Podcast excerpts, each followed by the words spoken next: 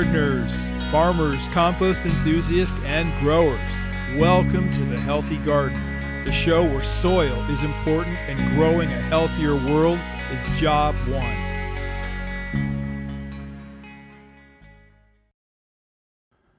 Hello, hungry gardeners. Growing food is no joke. That is why today we bring you episode number 26 How to Grow Healthy Food at Home. It is one of the most critical jobs that we human beings have on the planet. Our sustenance, our family sustenance, it's critical. But what is sustenance? From my dear friends at Merriam Webster, sustenance is a noun, a means of support, maintenance, or subsistence, living, food, provisions, the act of sustaining, supplying or being supplied with the necessaries of life something that gives support, endurance, or strength. Okay. So, if that is what we're doing by growing food, then wouldn't it make sense to do it in the healthiest way? I think if we're going to grow food, especially in a time of a global pandemic, maybe it's time to ask ourselves why am I doing this? Health, food, food security, safety. Two, what am I going to grow? What are important crops? Are they fast? Are they strong? Are they a necessity? Three, what can I grow? What grows in my regions? Bananas don't grow in Green Bay. Four, what am I going to grow in? In the ground, beds, containers, all of the above. Five, what products do I have to grow in or fertilize with? Six, do I have seeds? Can I even grow from seed? Seven, can I get starts? Is my nursery open? Are they available for drive by shopping? Eight, how soon will I have food? Are there two week tomato varieties? Nine, once this passes, will I still grow? Or even if you've been growing, will you ratchet it up?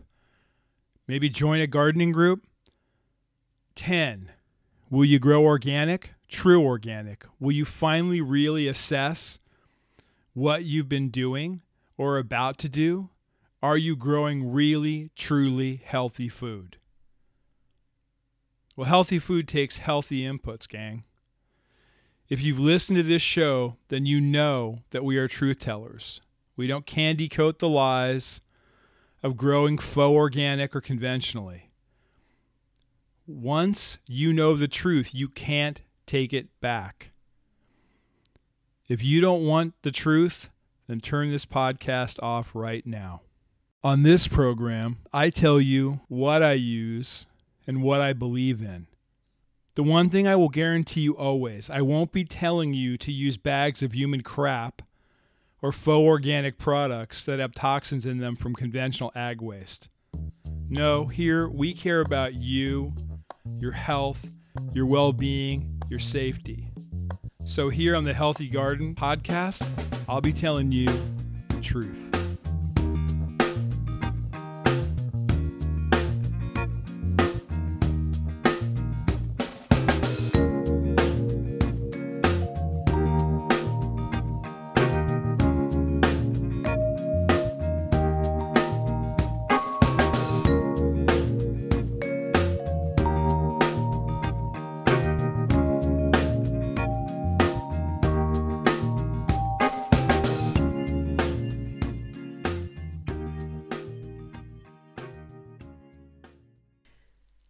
It's Norma, biological farmer and producer of the Healthy Garden podcast. In my first experience growing food, I made several errors. I watered my 4 by 6 foot plot every day, and therefore the soil turned anaerobic. I also planted my entire plot out at once and didn't leave any space for succession planting. So after three months, I ended up harvesting everything and I had to start over and wait another three months to eat from it. Whereas my neighbors' plots were constantly giving since they kept sowing seeds and planting every three weeks. Three, I didn't plan out what I liked, so I ended up with a lot of food that I didn't care for just for the sake of growing it. And four, I grew in city compost mixed with a soil that claimed to be organic without asking them enough questions. So, if you're going to grow for the first time, check the soil for dryness before any watering. Grow using succession planting. Plan to grow just what you really like to eat or juice. And four, lastly, grow using a true organic, non GMO soil medium, like Baby Bu's potting soil.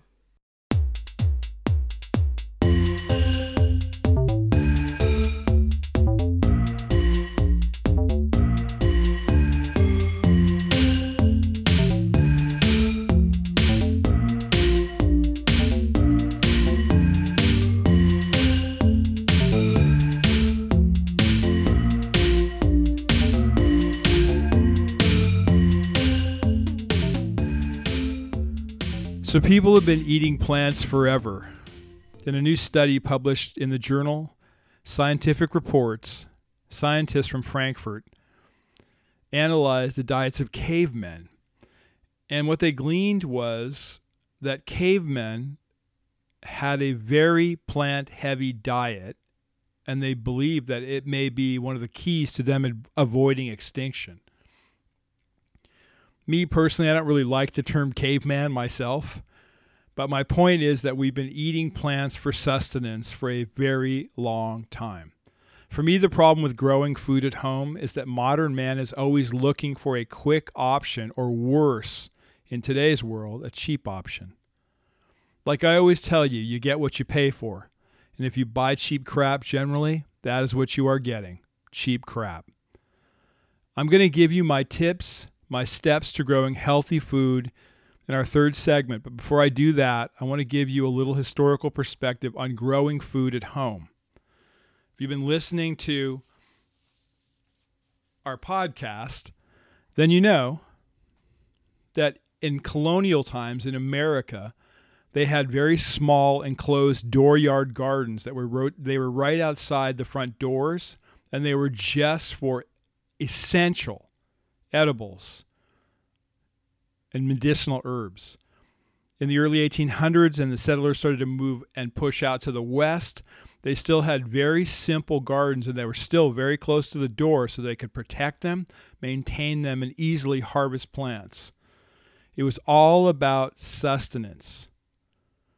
The mid 1800s, gardening finally became a little bit more of a leisure activity and the food gardens kind of fell out of favor and more ornamental gardens started to take over. By 1860, with all these new ornamental gardens, pest control became an issue for the first time. And dried, crumpled chrysanthemum flower heads known as pyrethrum, they were starting to be imported for botanical protection against pests. For me, that's where a lot of the problems started by the late 1800s, the home garden became way, way more elaborate because of old Queen Victoria. Spread over to the US from the UK. In 1897, the Royal Horticultural Society celebrated Queen Victoria's Diamond Jubilee with a show at the Crystal Palace. Here, the famous seedsman, Arthur Sutton, delivered a talk on the cultivation of vegetables during Her Majesty's reign. He went through all the different great new varieties that were there. One of the highlights was how he talked about the peas, that back in 1837 they were so hard and so dry when, when cooked. One type of pea, they called it buckshot peas. Now, he said proudly, there are countless tender green varieties. He said that more with a British accent. He said, though, the single biggest change in growing vegetables, which is interesting because it's a fruit, was the tomato. In 1852, he noted it was barely cultivated And now it could be found in almost every garden, from the cottager's garden upward to the queen's. The other thing that was f- fantastic that he gave in his address to the queen was he talked about growing fruit on dwarf rootstocks and that he was introducing an ever wider audience of people to this new type of gardening. Today, we still do that. When you guys go out there to a nursery, or if you're ordering stuff from the nursery online and you are looking for fruit trees, we were shopping for some fruit trees today. And a lot of those, how do you get them? Are they grown on different rootstocks? They certainly are, depending on what you're buying.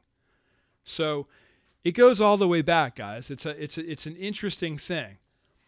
The next piece that happened to all of us is World War II came along, and we got into the Victory Garden program. As you know, here in the United States, in 1943, there were 20 million Victory Gardens that supplied more than 40% of all the American produce grown that year. That's amazing, right? So here we are at a time where we really need to grow food.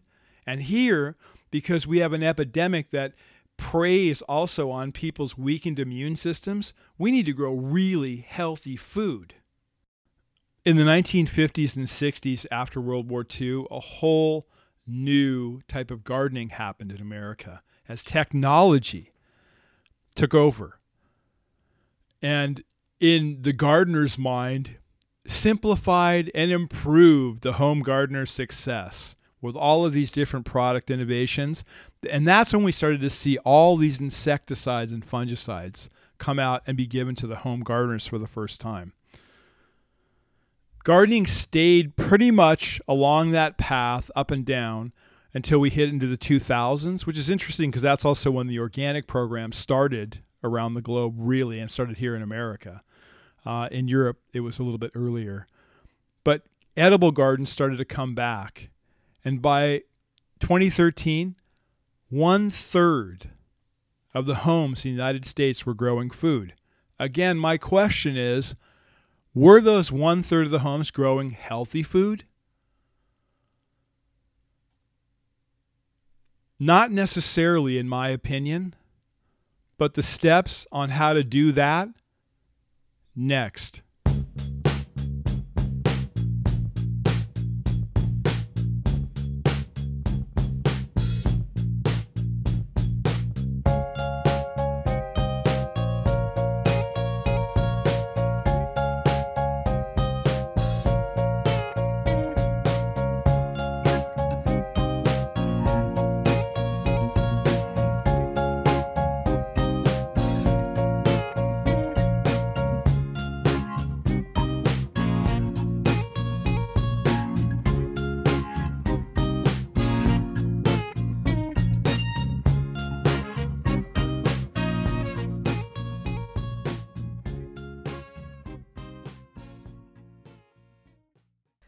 Hi, it's Norma. If you want to grow food in ground, add one inch of compost to the area that you're going to plant out. Then break up the soil if it's the first time you're growing there. Then water the entire area to get the microbes in the compost to start working into the soil. After watering every other day for one week, you can plant your seedlings into the ground. I use Malibu Compost's Bu's Blend compost, and it does the job perfectly. After every season, add one inch again on top, and you can now plant right into the soil. The longer you grow your soil in the ground, the better it gets, as larger soil microorganisms start to help aerate and decompact your soil, turning it into beautiful, crumbly, rich soil.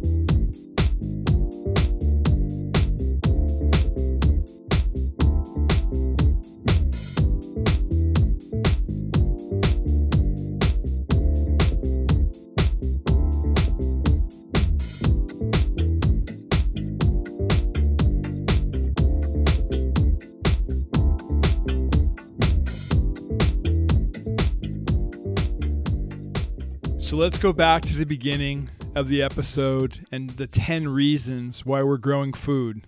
And I'm going to fill in the blanks and take you through how I grow clean, safe, true organic, and non GMO healthy food in my garden at home. By the way, I don't mean grow GMO crops when I say non GMO. What I mean is how to keep the dangerous pesticides and herbicide residues from products that contain agricultural waste or ag waste in them that have these residues. So let's look at the list. One, why am I doing this? So, why are we really doing this? You know, this is one of those ones where I, I think you got to dig deep. I know why I'm doing it. I'm doing it because I want to grow clean, safe, healthy food where I control the inputs. And my family and me, we can all get something great from that. So that's the reason that I grow food because I trust myself and the people in my family as farmers to grow healthy food. Two, what am I going to grow? So I look at that as a simple question. And for us, we grow what we eat. We don't grow stuff that we don't eat. We don't waste the space. Space is very important, especially in the smaller home gardens. Most of us aren't on a half an acre or an acre or three acres. We're on much smaller parcels of land. So, what we are going to grow is really important. Don't be wasteful. Don't, you know, I don't pick stuff out that I know we're not going to eat. So, anything that goes in and we plan it out. See, that's the other thing, too. When we did the intentional gardening episode, we visualize we look at it we walk it out we take you know when we need to grow a, create a new bed or a new container area or whatever we've already visualized that and seen it and seen that crop and i've tasted that stuff in my juices or in a salad way before we ever put a seed in a seed tray or put a plug into the ground number three what can i grow we have to look at what grows in our region what zone are we in? You can skirt the sunset zones a little bit here and a little bit there, but also, what's the microclimate of your yard? How well do we actually know our yards, right? Because our yards change over the seasons. And if you live in a place like where, where I live, you can grow year round. But a lot of you guys can't. So you have to grow in cold frames, you have to do all kinds of stuff. And you have shortened seasons. So know what grows. Don't grow varieties that won't do well because all that does is waste space and waste your time and doesn't give you what you need. And also, it could, if it doesn't do well, create health issues in the garden in terms of pest or disease. Number five, what products do I have to grow in? So that's a great thing. For a lot of people, I've actually had people invite me into their little storage shed to show me the products they grow in.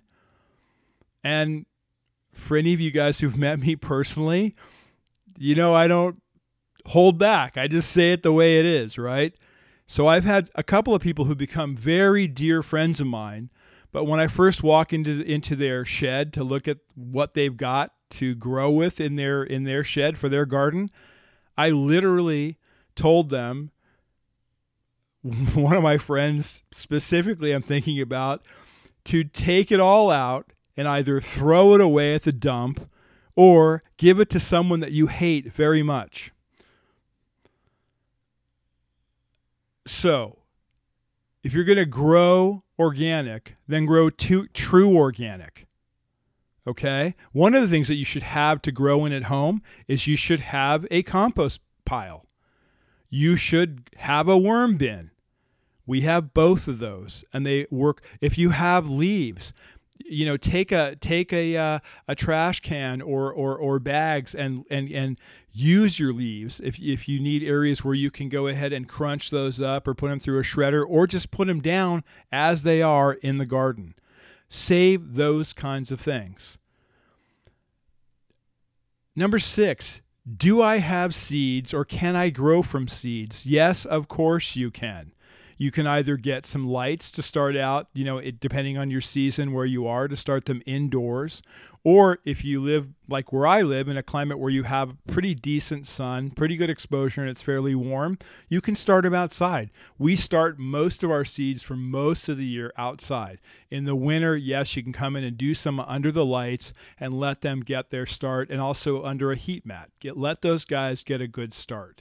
But yes, you can grow from seed. And the other great thing about learning to grow from seed is that you start to want to collect seed and the things that you guys really love that you grow in your garden those are the things that you're going to save.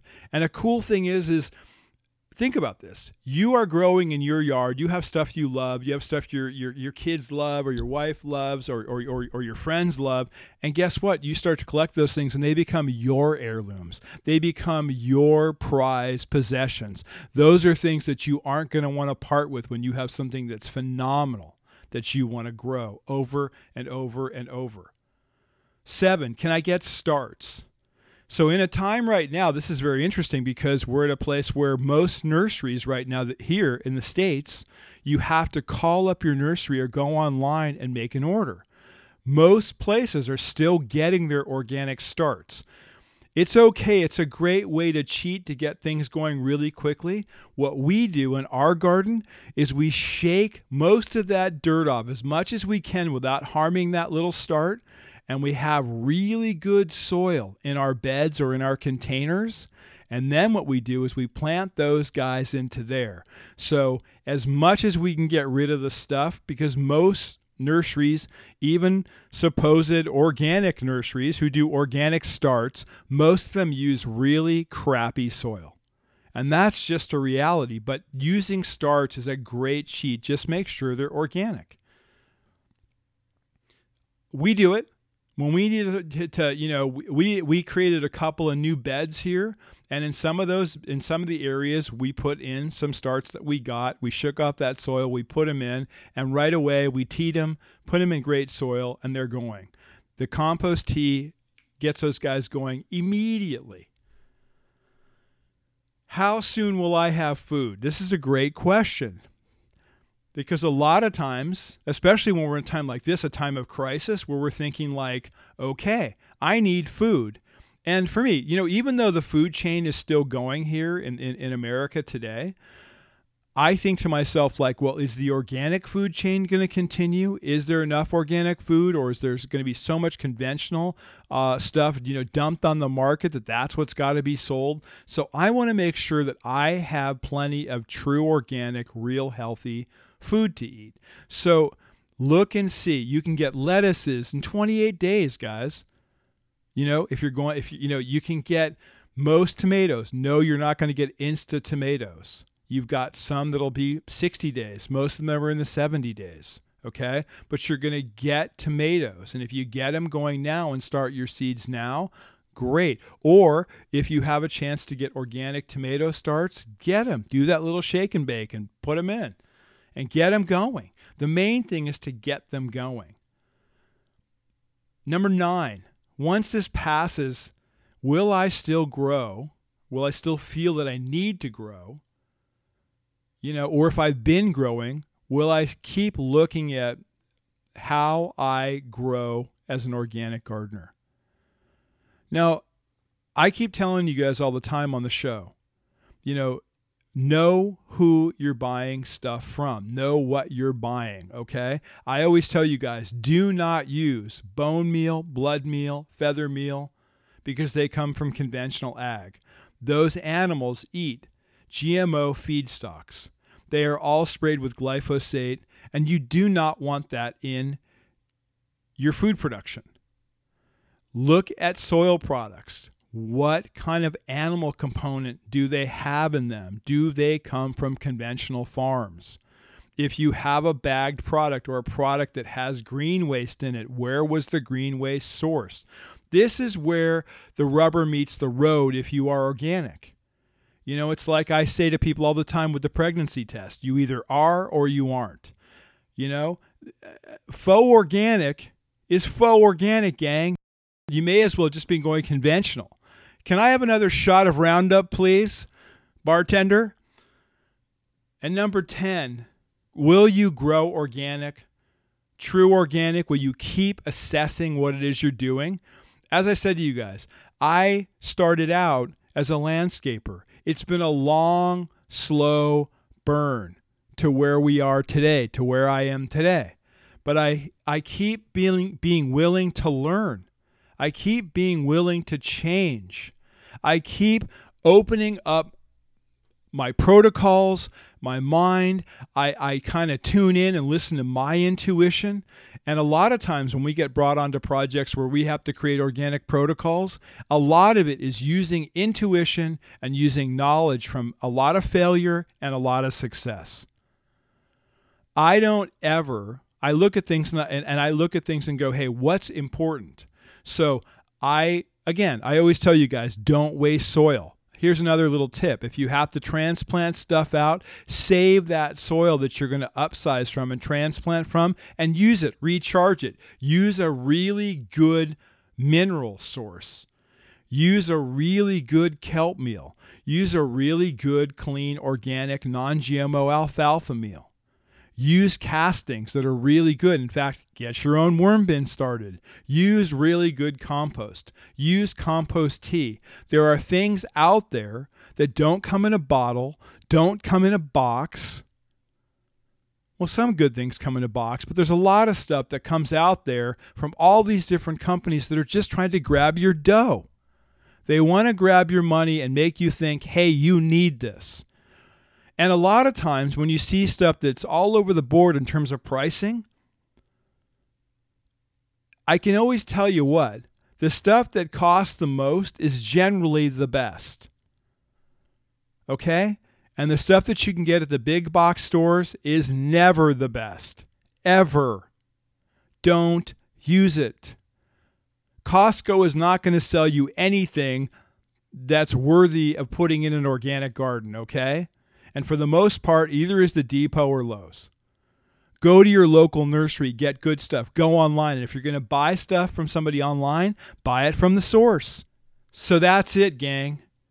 Grow healthy food. You have zero excuse not to. If you do what I've discussed today, you will be a new steward of the earth. You will be that person, that gardener who have the courage to change and to do it better, do it right, do it for real. I pray that all of you and your families and friends make it through this crisis, and that when it's all over, we will remember the good things that came out of this nightmare. The being with family, the talking, communicating, loving, caring, kindness, slowing down the pace of the insanity that was life. This has been the first time for many people, especially the youth, that they got to see that the world is a fragile place. That we are living, breathing, feeling beings. And as such, we need to lift our head away from the phone screen and live. Learn to do things become a badass when it comes to the survival aspects of our life. We all play a part. When things get back to normal, don't go back to buying crap or using crap. Make compost at home. Repurpose what you have. And when you need to buy something, buy the best. My hope is that we are all less wasteful, we're more caring, we're less stressed, we're far more spirit filled, and that we'll continue to grow healthy food at home.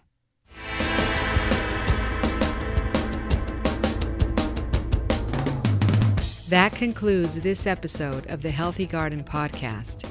Please post your questions on the Healthy Garden podcast pages on Facebook, Instagram, and Twitter. Join us next week to learn more about how you can free yourself from the chemical and synthetic trap that's been set to keep you from growing a true, organic, and healthy garden. Until then, happy and healthy gardening.